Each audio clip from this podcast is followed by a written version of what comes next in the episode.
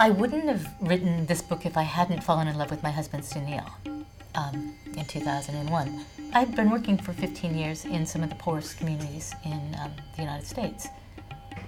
Then, in my free time, I was going to India, which housed one third of the world's poor, famously, but, but which was also the second fastest growing economy in the world. And there was, you know, you could see so much obvious change you had these skyscrapers looking out at other skyscrapers. You had people riding around in Rolls Royces, but I couldn't make out what was happening in historically poor communities. I didn't find books that told me the answers that I was looking for, and I decided eventually, after six years in India, that I would try to write something myself. In the first eight months of my reporting, I um, moved from one slum to another, really trying to get a feel for the different neighborhoods in the cities and their distinctions. Um, but I ended up settling on a community at the airport called Annawadi.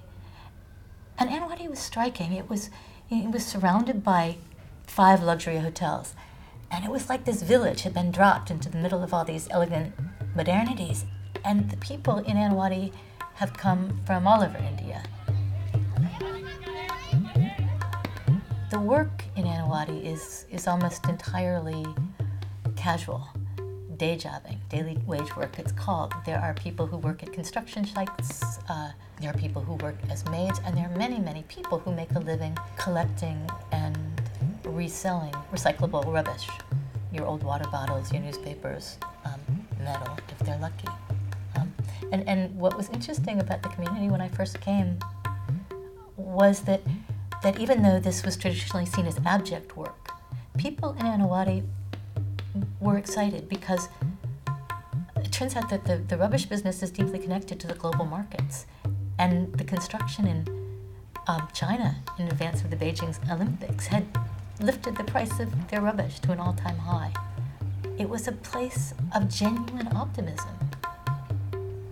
And then there was a global recession and the bottoms fell out of their worlds, and they had to uh, they had had to reinvent themselves yet again.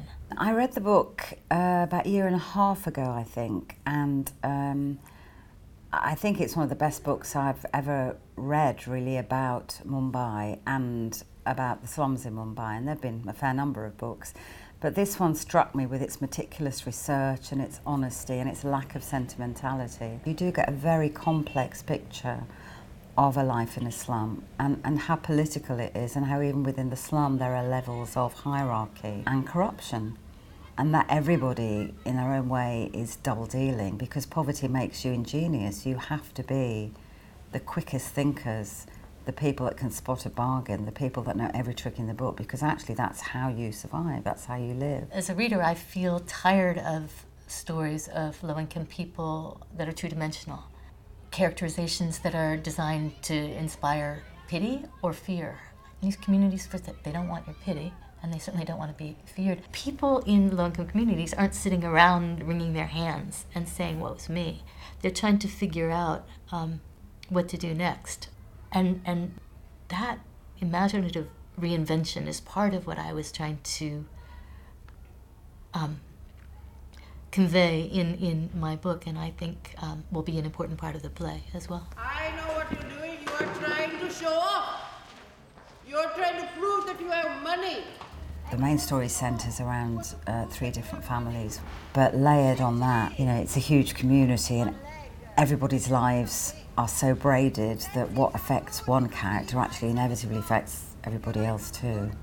For me, what's really interesting about the book and the play is Katherine explores the question of how is it, how can you be good in a, such a corrupt world? And you really see that through the character of Abdul, Zehrunisa's older son, who desperately doesn't want to be part of a world where everything he deals is, is stolen. Everything he deals with is stolen.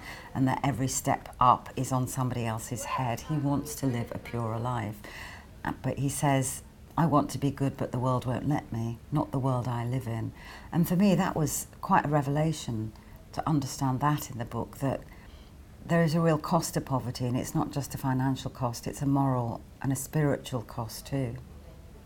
The phrase honour comes up a lot when we're talking about wanting to honour the people we're representing. But it seems to be the right word because they've given permission for their lives to be out there. They gave permission for Katherine to come into their lives and record them. You have to keep reminding yourself this reads like a cracking good story, but these are real people and these are real events.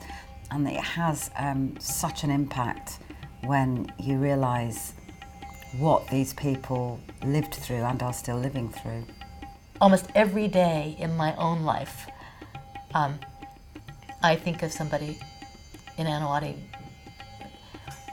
applying their imaginations to a problem and and you know figuring out a, a new way to get on with things. And if I you know I I I, I, I just respect that. Yeah, with all my heart.